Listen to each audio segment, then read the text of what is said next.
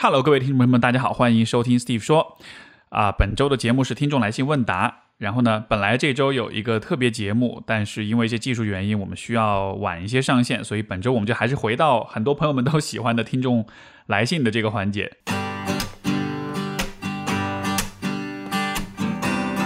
欢迎收听 Steve 说，和我一起拓展意识边界。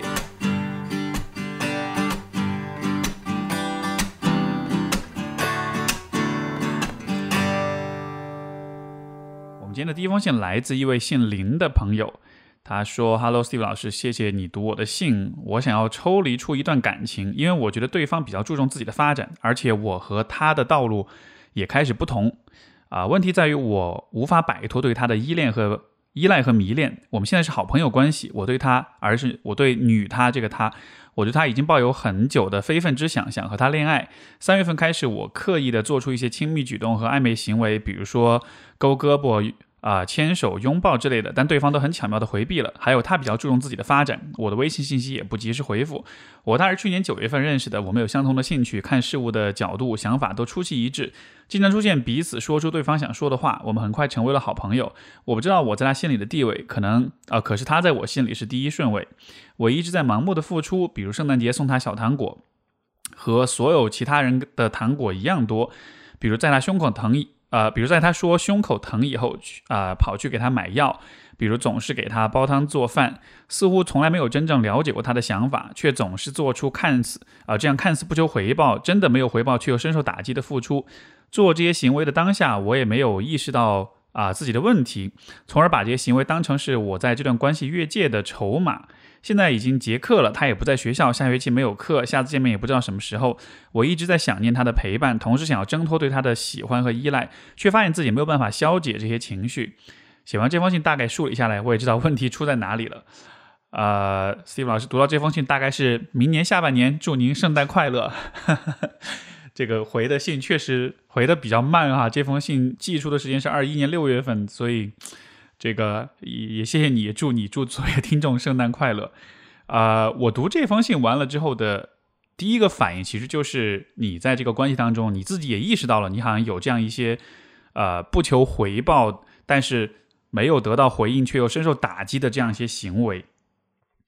因为看你说哈是在学校上课，所以估计也比较年轻。那么我觉得你会有的问题，可能也是很多的年轻朋友，很多的恋爱经验比较缺的朋友们都会。遇到的一个普遍的障碍，这个障碍是什么呢？其实就是内心戏多过了实际的沟通跟交流。那这样的状况，我觉得其实很容易理解，而且我也不觉得它是一个一定是一个问题，只是说我们在成长的过程中，呃，我们把这个问题稍微绕远一点，我就是说讲一点铺垫一点这个背景的理解。呃，我们作为一个婴儿的时候。这个时候我们是完全没有语言表达能力的，对吧？我们只能通过，也许是表情，通过一些咿咿呀呀的这种非语言的表达，去告诉我们的照顾者我们需要什么东西。而这个阶段的父母，尤其是母亲，其实也非常善于通过孩子的行为跟语言表达去猜他想要什么。那大多数的大人都能猜出来，比如说孩子哭的时候，要么就是饿了，要么就是要换尿布了，对吧？所以作为一个完全没有主动性、没有主观能动性的一个孩子来说，其实很多时候，他的需求都会是被大人给猜到的，所以人在起手的时候就会有这样的一种一种优势吧。作为作为人类幼崽的一种特权，就是我们不太需要表达太多，我们我们就能得到来自周围的人很好的照顾。那这样的一个习惯，这样的一个优势，如果一直伴随我们成长的话，呃，怎么说呢？在家庭当中或许是 OK 的，因为确实你的父母他们非常了解你。很多时候你可能不需要说太多话，他们大约就知道你是怎么不对，你是怎么不开心，对吧？就是就是父母对我们的了解比我们想象的其实要多，所以说很多时候父母在某种意义上真的是有读心术的，就是他能够大概知道你你的问题在哪里，或者你心里面在想什么。那我们在比较年轻的时候，我们一直享受从小到大享受这样一种一种特殊待遇，一种福利。这种所谓的有读心术的父母一直在对待我们，所以时间久了的话，我们就会觉得，哎，好像别人知道我们想要什么，别人给我们想要的东西，这是一个理所当然的事情。而这样的一个习惯，当我们带到了成年人的交往当中，带到了同龄人的交往当中，尤其是亲密关系的交往里面的时候，它就会成为一个非常非常大的问题。呃，因为我们会默认，就是我的心思你可能是能猜到的。这种默认其实也说起来也能理解，对吧？因为你人生前面十几年，你身边的人确实，呃，很多时候他是是能猜到你在想什么，他是能去给你想要的东西的。但是当我们开始谈恋爱的时候，对面的这个人他不是你的父母，他没有看到你从小到大成长的过程，他也不会有那种能力和意识和兴趣去猜你在想要什么。所以实际上，在我看来，其实成年人间的这种关系、友谊，包括就是恋爱，其实都是需要建立在很多很多的交流跟沟通之上的。但是呢，当我们在情感经验比较少的时候，我们会意识不到很多问题是沟通的问题，是交流的问题。我们还是会带着那种习惯性的，就是小孩子的思维去看待这个问题，就是。我稍微做一点点的表示，对方就能一下 get 到我整个内心所有的丰富的情感。所以，当你在比如说去煲汤、去给他买药的时候，可能你心里面的情感是非常丰富的，对吧？那种小鹿乱撞的感觉啊，各种美好画面的想象啊，包括各种对他的期待，呃，甚至你都想象到了，你比如说你把汤送给他，你把药给他之后，他会跟你说什么？你会跟他说什么？可能已经构建出了很多很多的剧情了。但是你有没有考虑过，就站在对方的角度，他看到是什么？他看到就是。一个人去买了药回来，药给我，然后话也不说，然后就走了。然后，但是过一会儿，这个人又开始不开心了，对吧？就是如果你能站在他的角度想一下，你就会意识到，你对他来说可能是好朋友，但是从内心的了解程度来说，远比不上父母对孩子的了解。其实更多的像是陌生人，因为你们之间的那种情感连接、跟默契、跟相互的了解，真的还很浅很浅。所以在这样一个情况之下，就会产生一种信息差，就是你觉得他应该很了解你，你觉得他应该很懂你的心思，你也期待他给你很多的回应，你确实有很多想要表达的东西，但是呢，你在行动上你又并不太多去表达，因为你默认他会像你父母那样了解你，但是从他的角度来说，他对你一无所知，他只能了解你表达出来的东西，他只能通过你的语言和行为去大概的猜测推断你到底在想什么。结果就是两边的信息是非常不对等的。你有大量的信息，你也默认他知道这些信息，但从他的角度，他的他获得的信息非常非常的少。在这样一个情况之下，其实两个人的关系要走近，我觉得就非常的难。另外，从对方的角度来说，我觉得还有一个问题就是，如果你会想象或者是默认他应该很容易了解你，然后你不去沟通、不去表达的话，对方其实会有另外一个感觉。就是其实你对他不是很感兴趣，你不是很有兴趣跟他交流、跟他沟通。这个地方我们且不说，就这个女生到底喜不喜欢你的问题，因为她比如说会呃呃呃这个回避、巧妙回避你的牵手、拥抱之类的行为，有可能是她不喜欢你，有可能是她还不够信任或者感到安全，还不够，还还没有到那个愿意去接纳你的程度。就不管这个原因是什么，我觉得从她的角度一定会有的一个感觉就是，你跟他不怎么交流。然后呢？你们虽然相处很多，你也为他做很多事情，但好像你对于了解他这个人，你对于和他进行一些怎么说呢？成年人成年人之间的这种沟通，好像不是很有兴趣的样子。虽然我知道你很有兴趣，但是你的表现给他的印象是你没有兴趣，因为你没有真的去问他，比如说对你的看法，对你们关系的看法，或者说就是他的对你的感受啊，这样子的，对吧？当这个部分不交流的时候，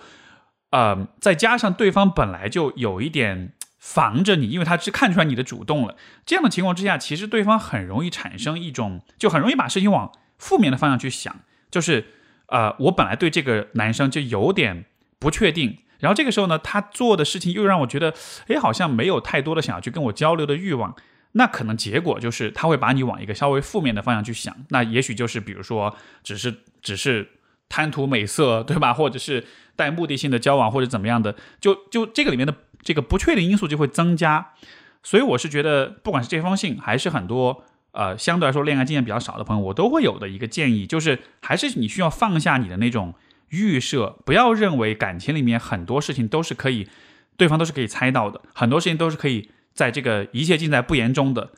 应该是反过来的。尤其在我们经验比较少的时候，这个时候我们应该更尽可能多的去交流、去表达、去告诉对方自己的想法啊，自己的期待。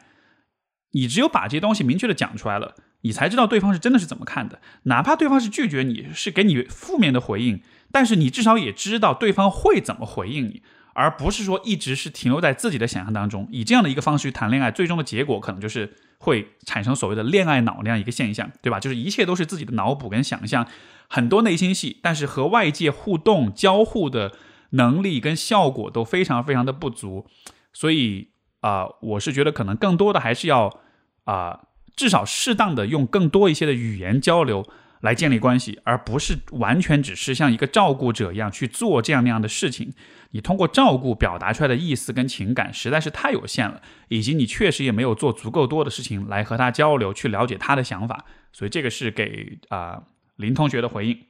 我们的下一封信来自 Nicole，然后呢，这封信应该是历史上最短的一封听众来信啊。他就是有一个问题，他说：“Steve，有所保留的爱能保护自己吗？”Nicole。那既然这个给的信息比较少哈，所以这这题算是一个自由发挥的开放式的问题。那我就想到哪儿说到哪儿吧。呃，我看到这个问题有这么几个反应。首先，第一，从提问者的角度来说，我相信尼克肯定也是在亲密关系里遇到一些困惑，遇到一些问题。然后呢，好像你已经把这个问题找到了一个描述的方式，就是你的问题，你在从你的角度，你认为你的问题可以被总结为要不要有所保留的去爱。这个其实是很多人在去理解人际关系的问题，包括心理健康的问题的时候，会发生的一件事情，就是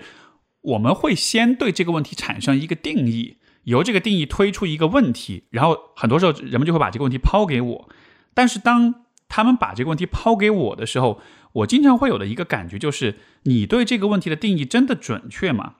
呃，我不知道尼寇的背景故事是什么。假设，比如说我们编一个啊，比如说现在他遇到问题是，现在遇到一个人，对这个人的感情，呃，可能当中有一些波折，有一些问题，然后呢，他有点不确定，有点不安全，所以这个时候他想，我是不是要有保留的爱这个人？因为一方面怕受伤，但另一方面可能又想去付出，对吧？所以这个时候你看，他就已经把这个状况，啊，他的。就它的定义为了是由这个问题来，就是就是当你提这个问题的时候，你已经框定了，你已经明确了你去理解这个问题的一个特定的视角。但是我的点是在于，这个问题真的只能从有保留的爱这样一个角度去理解吗？有没有可能你提出这个问题的角度本身是就是不恰当的呢？比如说。你因为你想要保护你自己，对吧？所以有可能你是担心你在感情里受伤，或者你以前有在感情里受伤，所以你真正想做的可能是知道怎么样的关系里保护自己。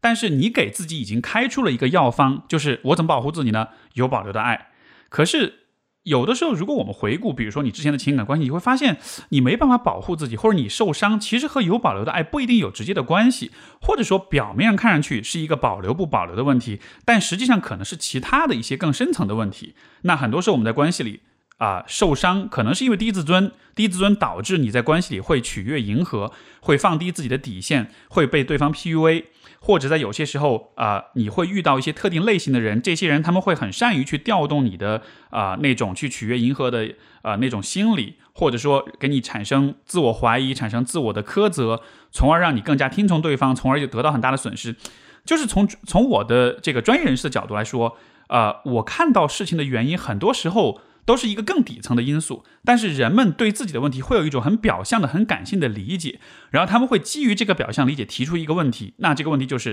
比如说这个地方你扣提的，有保留的能不能保护自己？这个 就是打个不恰当的比方，就有点像是，比如说你觉得今天头有点晕，然后你去医院看病，对吧？你跟医生说，我感觉我可能是感冒了，我我今天头有点晕，你能不能给我开点感冒药？但是医生真的给你做了一个专业的检查，会发现其实你可能是。比如说有心血管的问题，或者是有血压的问题，或者是有其他一些你根本没有想到的问题，对吧？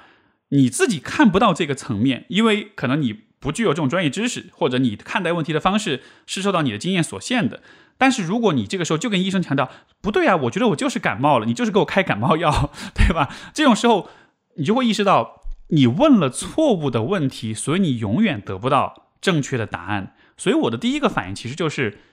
当你说在考虑要不要有保留的爱的时候，这是不是真的是问题所在？这个我觉得是很多人在求助各种呃情感问题、心理问题的时候，其实都应该谨慎的去反思的一点。你的定义错了，你的提问的角度错了，那么你可能一开始你走的这条路就错了。那么第二点就是，如果我刚才的推测有一定的道理哈，就是说，也许你是想要保更好保护自己，而以往的经验里你似乎总是受伤。这个时候我们可能要 看一看你的受伤的情况是怎么回事。我觉得受伤分两种，一种是不可避免的受伤，就是恋爱这件事情本身就是有风险的，对吧？因为只要这个关系没有呃，只要这个关系有一天解离了，有一天破裂了，我们就一定会经历情感上的伤痛，只是这种伤是多和少的问题。但是只要这个关系会分离的话，我们就一定会有伤痛。这种意义上的伤痛，我觉得是不可避免的。这就像是人活着，无论如何都有死的风险，是一个道理。所以，这种类型的伤痛风险，如果你觉得无法承担，你觉得这，你觉你要保护你自己去免于这种伤痛的话，我这个可能就是一个对问题理解跟观念的问题了哈。就是说，你你期待自己永远不受伤，这是不太可能的。那我我推测，可能你客户问的其实更多的是第二种伤痛是什么呢？就是你会感觉到你在感情里受的伤害是多过了必要的伤害的。就是谈恋爱本身有些不可避免的伤痛，就像人活着会有生老病死一样。但是在这个基础之上，你可能会觉得，哎，怎么以前我的感情当中总觉得好像我特别被，就是我被虐的特别惨，我特别对自己的自尊呀、自信呀，包括情感上的这种呃稳定性啊，就是打击特别特别大。然后这个时候你就会觉得很害怕谈恋爱，很害怕和另外一个人亲近。那么如果是属于这种情况的话，我觉得可能就要看一看。这种过度的不必要的伤害是怎么产生的？有可能有些时候它来源于，也许是原生家庭的影响，就是可能从小父母啊、身边的人对你的这种呃人格的打击也好，对你的自尊的建立可能都没有很大的帮助，呃，甚至是反过来的给你很多的压抑跟否定，所以可能你自己在这个方面就会比较啊脆弱，就会比较人这个自尊水平也比较低。当你是这样一个状态进入到亲密关系里的时候，你可能就会用。对待类似父母的方式来对待你的恋人，那么如果父母经常是苛责跟打击你的，可能你在父母面前就会通过顺从、通过迎合取悦的方式去让父母开心，或者是或者是缓冲他们的那种打击。那这种缓冲的行为放在亲密关系里的话，如果刚好对方又是一个比较没节操、没有道德自觉的人，可能他也会用类似的方式对待你。这个时候你会觉得，哎呀，怎么这种感觉跟小时候特别像，对吧？这是一种可能性。另外一种可能性就是，可能对方确实是。在亲密关系里是有一些呃操纵性也好、虐待性也好，或者是比较自私的部分也好，或者是有其他一些人格上的一些阴影。在这样一个情况之下，你对这些事情可能认识比较不足，或者说你也许是疏忽，也许是经验的缺乏，导致你受到了伤害，所以让你觉得，哎，是不是我在亲密关系里会比较容易受伤？所以不管是哪种情况，我我我都是建议你把这个问题搞清楚，就是当你不能保护你自己的时候，究竟问题出在哪里？因为我们说，人在一个健康、健全、正常的发展过程当中，他是会慢慢的发展出对于关系的把握能力，包括在关系里风险的把控能力，包括受伤之后的恢复能力。就这就是人就像一个植物一样哈，就是。呃，这个你只要顺着它的自然的趋势跟方向去发展的话，它自然而然是会发展出所有它所需要的东西的。因为人类就是这样一种很高度适应性的动物，我们的基因里面写好了，就是我们会发展出所有这些必要的能力。但是在某些情况之下，你的某一个功能是缺失的，或者是不发育不足的，那我们就要看是怎么回事。所以具体是什么让你无法保护你自己？这一定就是一个一个人为的一个后天的一个不正常的发展带来的结果。那具体是什么样的一个过呃过程带来这样的结果？这个可能就需要去分析。所以呢，也许说到这里，也可能跟这封信的篇幅会有点关系，就是因为你也没有写，就是具体的问题是什么，你也没有写，就是保呃你你无法保护自己，你受到伤害是什么样一个背景。所以我猜测，可能我不确定啊，这个是纯脑补，就是可能你在理解这个问题的时候，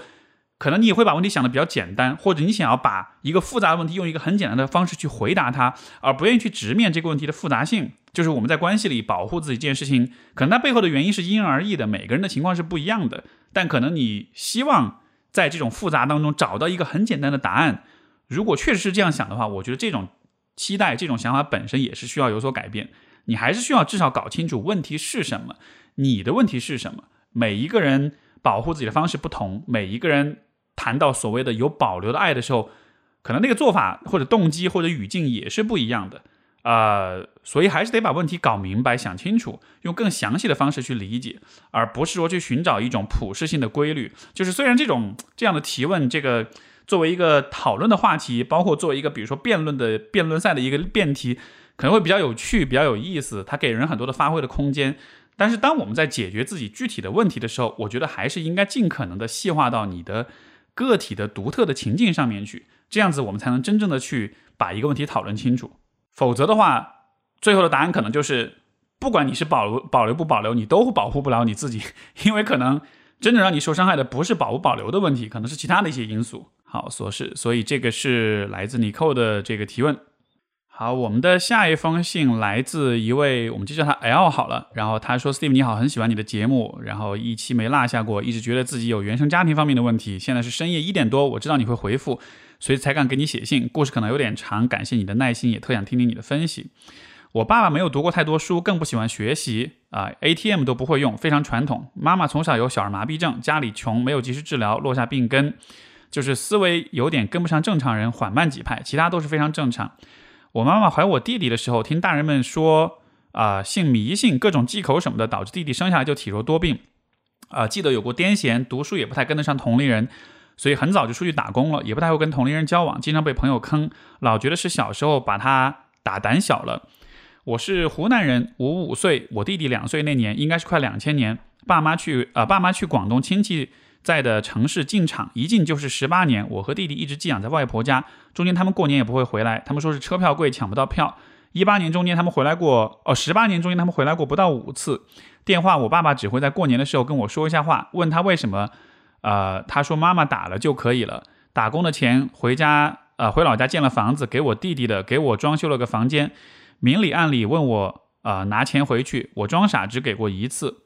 啊，篇幅原因，家庭情况介绍到这儿。写这个信的原因是我从小一直喜欢弟弟做很多事儿，还喜欢打他，所以长大以后听了你的播客，还有自己了解一些基本心理学知识之后，对他特别愧疚，经常晚上想着睡不着，有时候会在梦里哭醒。他现在是二十三岁，在朋友的朋友理发店里工作。今天又想起他，想问候一下。先前工资还好，疫情原因说工资最近只有一千多，呃，做事不勤快，呃，括号做事不勤快，人家学半年，他两年都没学会做，括号完。二零二一了，还问我借钱吃饭发工资还我，啊，我很想做点什么，可是又无能为力。爸妈从来不花一丝一毫的精力在他，呃，在教育他上，只想把他外推给别人。之前花呗欠了三万多，也是我爸帮忙填的。我爸还说工资低欠点钱没关系。我不想给啊给钱给他，只想让他有点赚钱能力，不饿着自己。他说他吃不上饭的时候是我心疼的，但是不能，但是不能给他，不会想太多，啊，纯粹是那种嘘寒问暖，不如打。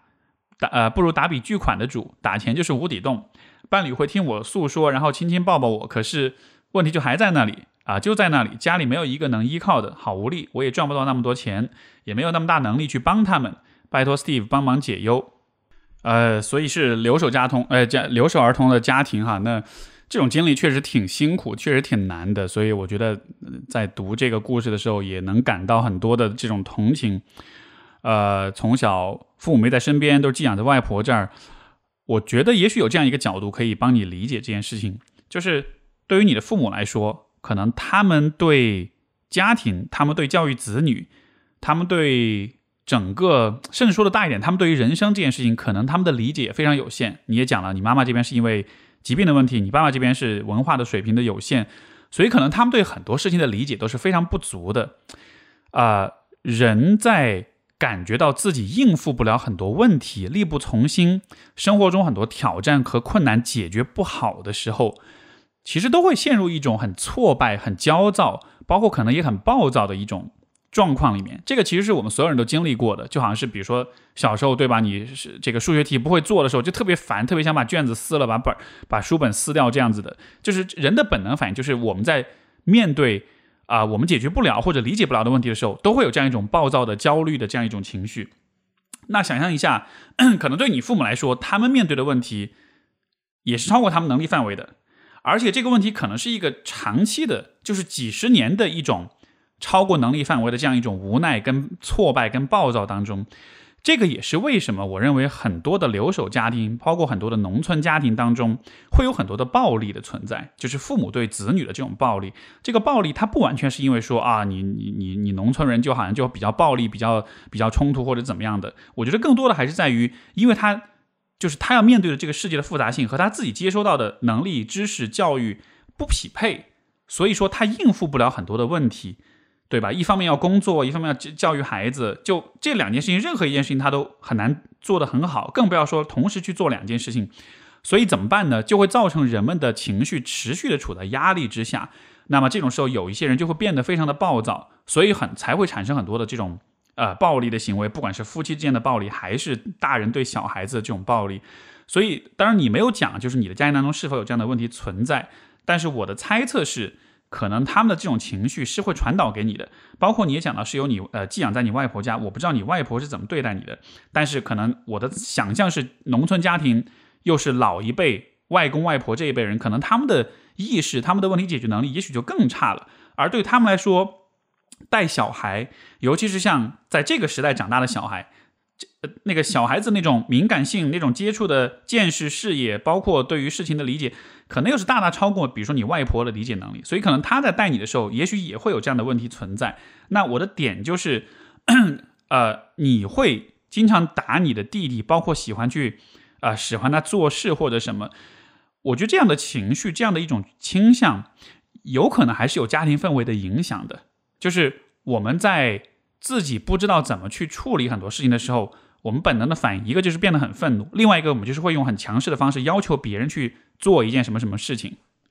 这个打个比方啊，就是有点像啊，我我我觉得可能有些朋友会有过这样的经历，就是比如说你有一个老板，然后这老板比较无能，他的工作能力很差，对吧？无能的老板通常喜欢做什么事情？两件事情：第一，发火骂人、拍桌子；第二，就是使唤人，让人做这个做那个的。有很多问题他解决不了，解决不了的时候，他只 只能通过这样一种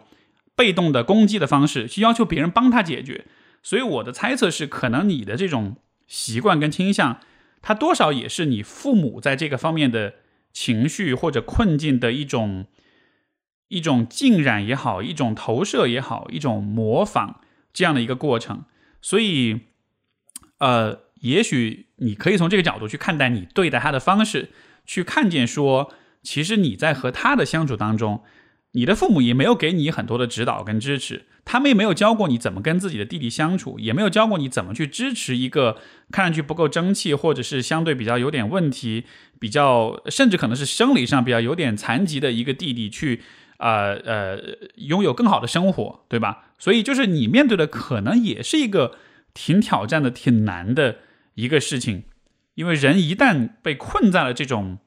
呃无知、跟颓废、跟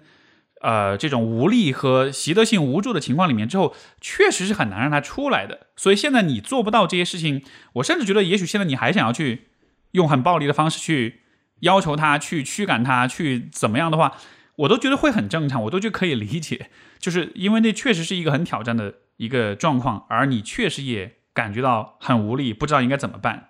所以我觉得分享这样一个角度，更多的是希望你以这样的方式去看见你自己的困境，看见你自己这个状况里面的，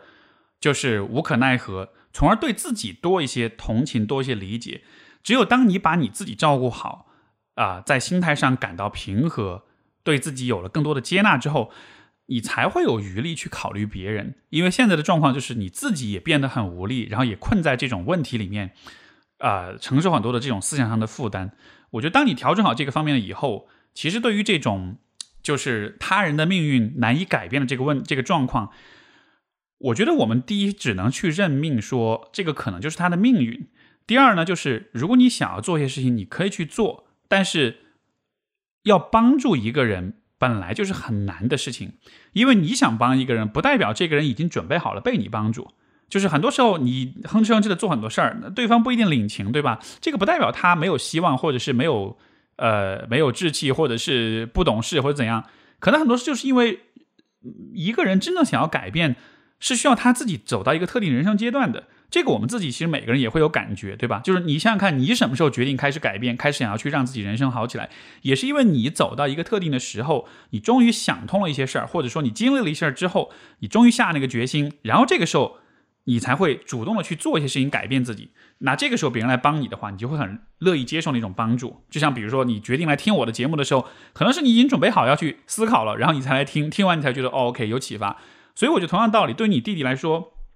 也许你可以看他他的方式，就是他可能还没有准备好去真的去改变，因为要准备好改变不是一件那么轻松的事儿，需要我们有勇气、有决心、有足够的理由跟动力，包括也确信身边是会有人支持自己的，对吧？那你看这些事情其实都是不那么容易实现的，所以可能。我觉得一种比较人文关怀的、比较善意的解读，就是他现在还没有准备好改变，还没有准备好真的去试着去去去让自己人生走上一个不同的方向。所以在这样一个情况之下，我觉得你能够做的，其实就是给他一个有限度的、克制的、有边界的、持续的帮助。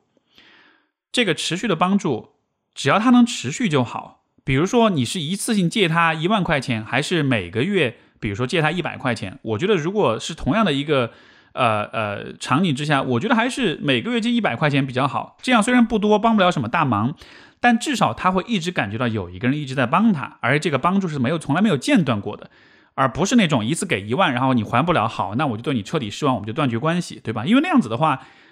短期之内好像帮他解决了点问题，但长期来说让他感觉到不安全，让他觉得他身边没有持续存在的。永远都会在的那么一个人，所以我觉得就是在你能力范围之内，给一个细水长流的、你能够承担的一个很克制、很可持续的一个帮助，让他一直觉得有人在支持他，然后这样的一种持续的存支持的存在，可能在未来的某一天会让他逐渐的感觉到说，OK，我去，我等到这个时候了，我决定了开始要去改变自己了，所以也许这就是你能做的。因为说实话，换了我放在你的位置上，可能我也只能这么去想。我我不认为，就是我们任何人是有那么大的能力、那么大的能耐去改变另一个人的人生的。这个真的都是需要机缘。所以说，耐心、坚持，然后呢，克制的用自己能接受的方式，一点一点的去支持别人。我觉得这样子做就够了。而且这个可能也就是最好的方式。好，所以这是对 L 的回信。好，我们下一封信来自叶子，他说：“我叫叶子，今年二十二岁，听你播客一年多，这是第一次写信，不知道什么时候能读到，可能是二二年下半年吧，我猜啊，叶子猜的非常准，刚好是二二年下半年。好的，然后给你写信，其实是想问问你，为什么男性在婚恋关系中总是把关系本身和钱绑得非常紧呢？”我父母近日又吵架了，不过他们总是吵架并不稀奇。但是我父亲有些逻辑让我难以理解，他总是话里话外的表示我妈在这段婚姻里是沾了他的光，甚至觉得我妈要侵占他的财产之类的。但其实我妈并不是什么家庭妇女，她的体制内工作，退休前也算是事业有小小有所成，在家里几乎包办了所有的家务。我爸二十多年几乎就过着没怎么干家务的日子，不知道他为什么总会有这样的想法：一个人吃饭只能吃一碗，车只能开一辆，屋也只能住一间，不和他。结婚，我妈靠自己也能过上今天这样的生活，更何况我爸那些钱也是结婚后挣的，严格来说都是夫妻共同财产，哪来的沾谁沾谁的光这回事儿呢？可是像我父亲这样的人，仿佛又不止一个。我在某论坛看到有湾区男性抱怨自己找对象的时候是这样说的：我这样的条件啊，湾区大厂员工，年薪二十到五十万美刀，回国找什么妹子找不到？在湾区还要放下身段讨好这里的妹子，还不一定找得上。论坛还有不少男性支持他的观点，我顿时觉得很失望。按理来说，他们应该是非常优秀的人了，有学历、有工资，又在思想如此开放的美国生活，竟然还有这种我有钱、我有房，我就可以坐等妹子扑上来的想法。什么时候他们能意识到对面的一个对面是一个人格和他们一样平等的人？更别提还有可能外部条件也是和他一样好的人呢？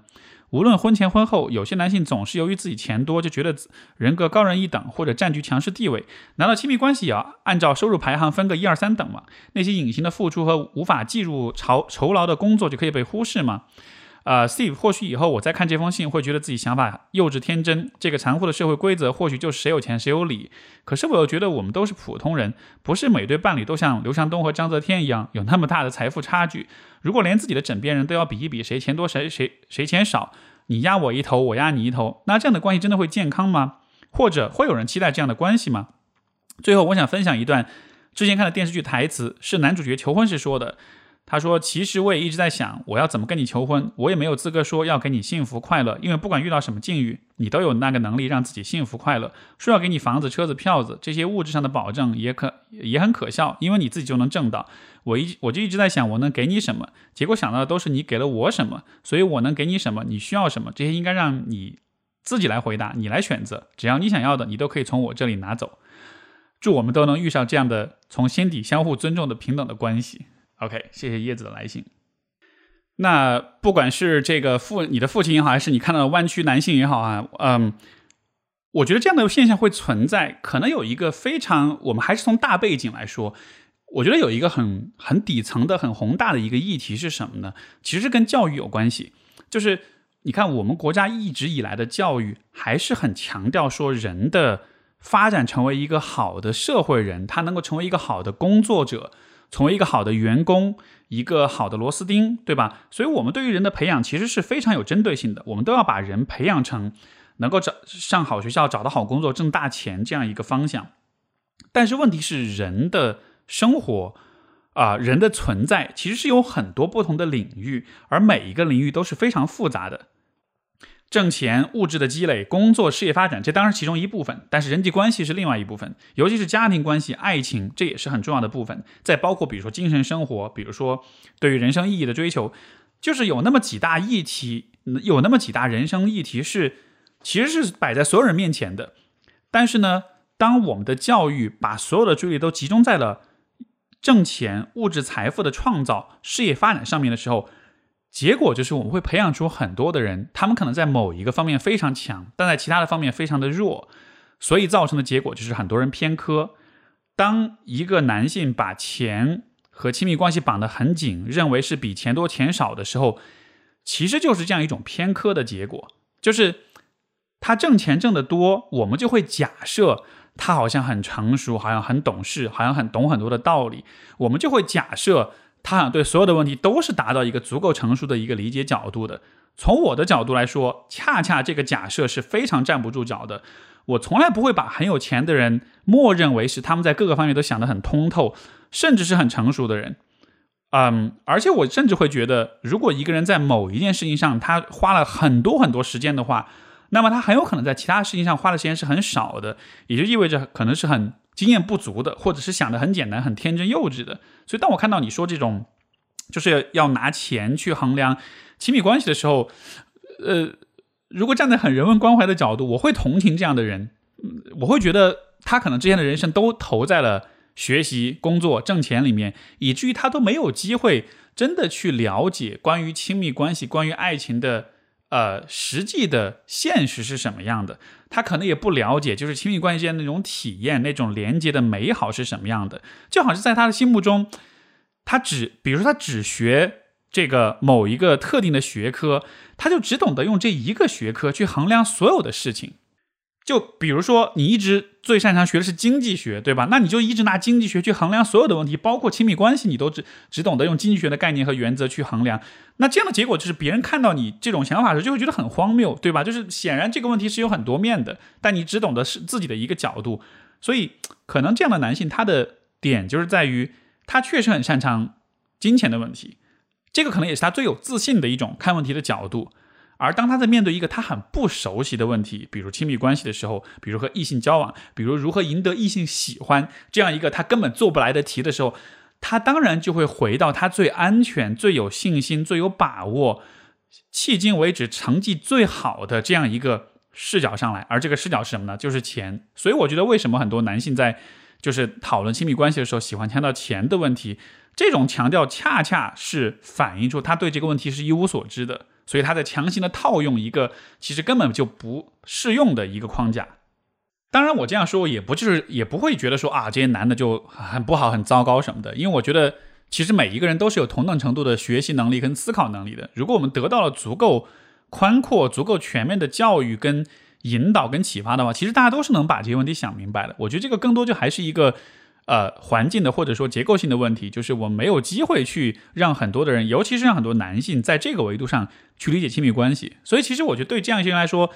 如果他一直朝着这条路走下去，以后其实也蛮可悲的，因为这可能意味着他一辈子都没有办法真的去体会到，就是亲密关系到底是什么样的一种感受。他可能会一直把关系和金钱的交换绑定起来，从而他的亲密关系的那种体验也会非常的窄。这样子来说的话，你说人人世间走一遭，对吧？如果你没有办法体会那种很亲密的、很、很、很、很、很爱的那种感觉的话，其实还是挺、挺不划算的，有点白活了的感觉，对不对？所以当我看到这样的人的时候，我更多的还是带着一种怎么说呢？一种怜悯吧，一种悲悯之心。我觉得他们的、他们这一生的某些人生可能性，是在很早的时候可能就被限制住了。那你可能会问，OK，如果我在生活中遇到这样的人，我应该怎么办呢？呃，我我有可能去改变他们吗？也许是有可能的。如果我是你的话，如果我比如说我是一个女生，我遇到这样的男性，他很强调钱的问题，我可能会用尽可能礼貌但是又清晰和坚定的方式告诉他，就是你有没有考虑过，就是其实你很强调钱的问题，有可能是因为你确实很擅长赚钱，但是但是亲密关系对你来说是一个你不擅长的问题，所以你其实是在用你擅长的视角解答一个，就是你在用你擅长的解题方法解答一个其实你并不熟悉而且也并不适用的一个问题。如果他有一些的理性存在的话，他应该是能看到自己的局限性的，而且我觉得这种局限性，就它不是一个对你人格或者是对你自尊自信的一种攻击，它更多的就是说，我们站在一个理性一点的、科学一点的角度，对吧？每一个人都有盲点，每个人都有不擅长的东西。如果你对于你不擅长的东西总是用你擅长的东西去掩盖的话，这样子的人长远的发展也未必会有多好，因为他会一直没有办法突破那些他的那些短板。所以我觉得，如果你遇到一个男性，他比如说各方面还不错，你有兴趣跟他发展，但他这个方面可能看法有点僵硬，有点固化，也许你真的可以试着去戳他一下。然后呢，看看他有没有这种悟性。可能对于有些人来说，他有这个悟性，你戳了之后，他会意识到，哎，对哦，好像这个真的是我的一个盲点，或者说你说的真的是有道理的。如果你有幸遇上这样的人，你戳他，他醒过来了，OK，然后你们更多的可以去真的聊一聊亲密关系的问题，而不是总是去聊钱。这可能还会变成一个还挺有意思的一个，就是共同去学习、去讨论的一个过程，对吧？当然，我也不是抱特别大的希望，就是这个事儿大家也都知道，对吧？嗯，遇到就遇到了。如果没有遇到的话，那我觉得你能做的事情就是让别人知道有这样一个维度。至于你愿不愿意看，从这个角度去理解这个问题的话，就是你自己的选择。嗯，至于说你讲到你父母吵架哈，然后这个侵占他财产什么的，我觉得可能也是类似的一个问题。就是可能对于你爸来说，也许他从小也没有太了解过关于婚姻、关于亲密关系的一些呃知识、一些经验的积累，然后他比较熟悉的也还是就是跟挣钱有关吧。所以可能他现在的议题就是处理夫妻关系的问题，处理中年夫妻长期婚姻关系的这样一些问题了。但是你看他选择的一个解题思路，也就还是用钱这样一个他比较熟悉的方式来。所以这么说起来，我觉得你的父母的经历倒是对于以后你跟。男生交往的时候还是有点帮助的，因为你可以让 让对方知道，就是如果你不关注亲密关系的问题，你可能就会变成我爸那样，就是做出这种很荒谬的事儿。明明一把年纪了，但是还是在用什么什么侵占财产之类的方式来去解答、去解释一些婚姻关系里面其他的一些问题，对吧？这个这个可能也是人在生活在狭隘跟无知里面久了之后，就会变得很可笑。那。没我我相信没有人是愿意主动变得这么可笑的，这就还是一个意识的问题，好吧？所以这就是叶子的来信，你的分享给我的一些让我想到了一些东西，我觉得是一个很有意思的一个话题，也感谢你的来信。好，我们今天的最后一封信来自悠悠，他说：“斯蒂老师你好，我出生在一个充满语言暴力的家庭，我的母亲特别强势，而父亲比较懦弱。”母亲她自己的父亲比较强势，成长经历应该不是生活在暴力之下，但她嫁给我父亲是父母之命，导致这么多年来一直在吵，谁都不能令她满意。从小我呃不管我做了什么事情，只要有一点不合母亲的意，我面临的就是那种难以忍受的骂。以前我成绩一般，只要退步一点，换来的只有他的讽刺和责骂。现在我达到了他的期望，责骂确实少了些，但以前我会忍着，现在我会和他对着干。可是他过于强势，让我觉得厌恶，想远离他。感觉他每一次骂人都要极力表达自己的愤怒，骂人是为了发泄情绪，可真的给我带来了很大阴影，会让我自我价值感很低，常常陷入压抑的状态，有恐惧感。甚至我弟弟现在面临的也是和我一样的遭遇，而我的父亲则是一直生活在语言暴力之下，凡事都在听我妈的，已经麻木了。我没有和他沟通过，没有和他说过他的语言暴力真的给我带来很大伤害，是因为真的开不了口。但是我想他还是爱我们的。争吵过后能正常生活，我们家也有温馨和谐的一幕。我觉得母亲不仅对我造成了阴影和不健康的情绪状态，而且我在亲密关系中常常用狠话来表达自己的愤怒。比如我对我弟弟忍不住常常发脾气，之前有感情也是这样的，总喜欢用语言伤害另一方，就是为了发泄自己的情绪，想让对方产生愧疚感，以减轻自己的愤怒，好像在虚张声势，极力向他传达这我真的很愤怒啊！但其实这种泄呃泄愤方式作用不大。我想改变，可是到争吵的时候又会语言攻击对方。我担心以后我会像，呃，成为像他一样的母亲，那真是太失败了。我现在还是个学生，无法摆脱这个家庭。即使可以摆脱，可我可她始终是我的母亲。我不知道要如何和她相处，以抚平那些伤害。啊，信有些长，但还是希望能听听你的看法。我觉得这个问题有这么几个理解角度。首先，你提到你的母亲强势，包括他的父亲，也就是你外公强势。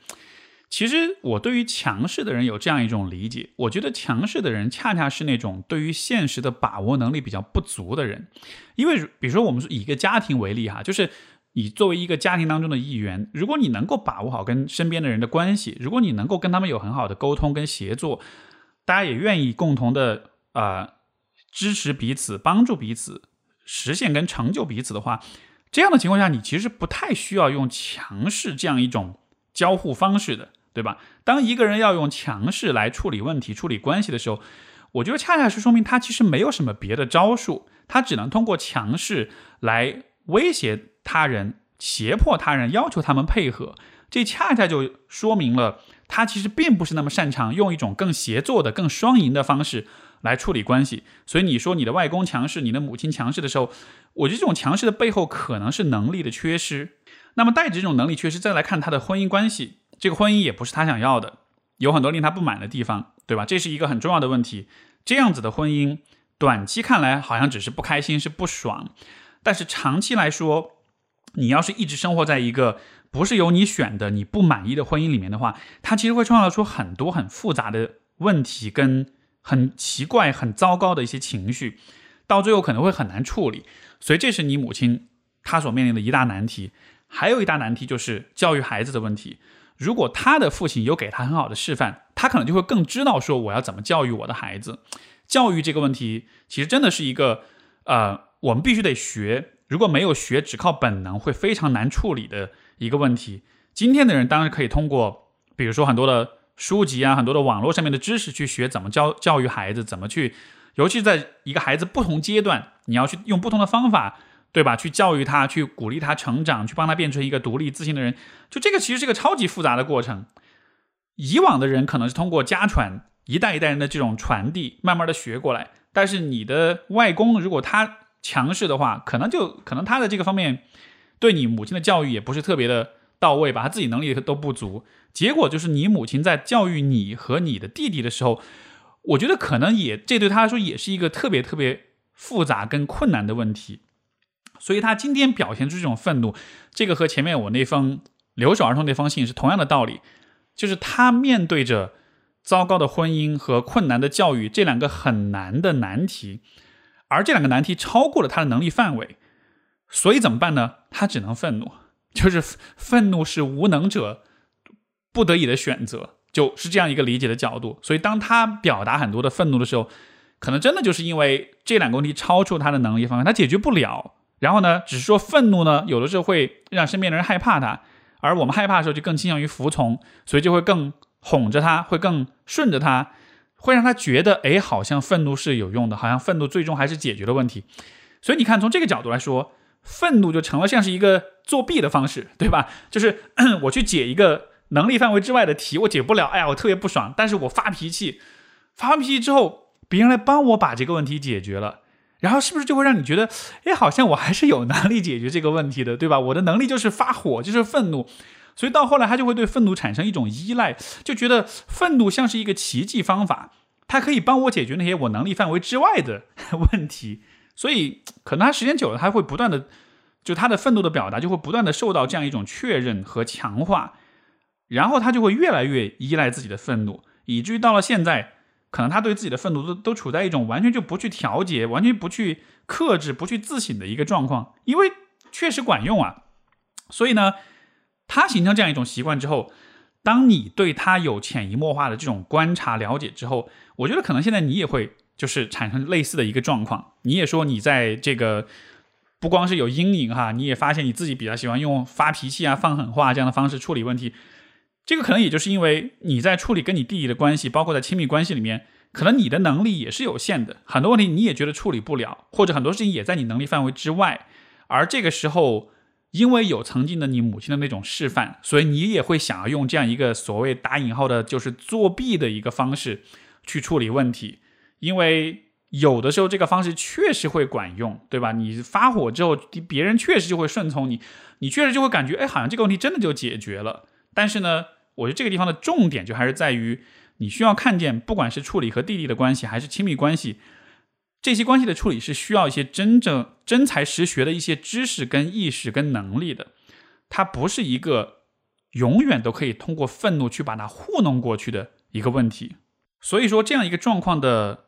改变，我觉得倒不是说啊，怎么让自己心平气和，让自己不要愤怒、觉察或者什么的，那没有用的。因为如果我把你唯一懂的方式都给你拿走了的话，你就更加无力了，那是一个更糟糕的结果。所以我倒是觉得，这样一个情况之下，你应该更多的花精力去做的，就是去学习跟提升你的人际交往、沟通的能力、矛盾处理、呃矛盾冲突处理的能力，还有就是你自己情绪调节的能力，还有就是去和他人进行比较深入的沟通。嗯，能够把复杂的问题用语言表述讲清楚，这样子大家才能理解彼此在说什么，对吧？你在这些方面的能力需要更多的提升。想象，如果你是一个很擅长跟人沟通、很擅长去博弈、去呃探讨、去商讨，然后也很能够处理好一些比较冲突、比较。呃，矛盾的一些场景的这样一个人，如果你是这样的话，你你你会真的你你还会有兴趣去用愤怒来处理问题吗？肯定就没有了，对吧？因为相比之下，愤怒是一个特别不划算的方式，它很很伤关系，最后的结果又不好说，又又不又不是一定会管用的。所以就是我我还是希望你看到说，你的愤怒的痛的背后，其实可能也是无能啊。当然，我不是指责你的意思啊，就是但就是说，确实是一个客观意义上来说是能力不足的问题，而要改变这个状况。重点不是愤怒本身，而是提升你的自这个能力，好吧？所以这就是给悠悠的回信。然后呢，这也是我们本期的听众来信问答，都是一些很有趣的一些问题。也感谢大家的分享，感谢各位的收听，我们就下次再见，拜拜。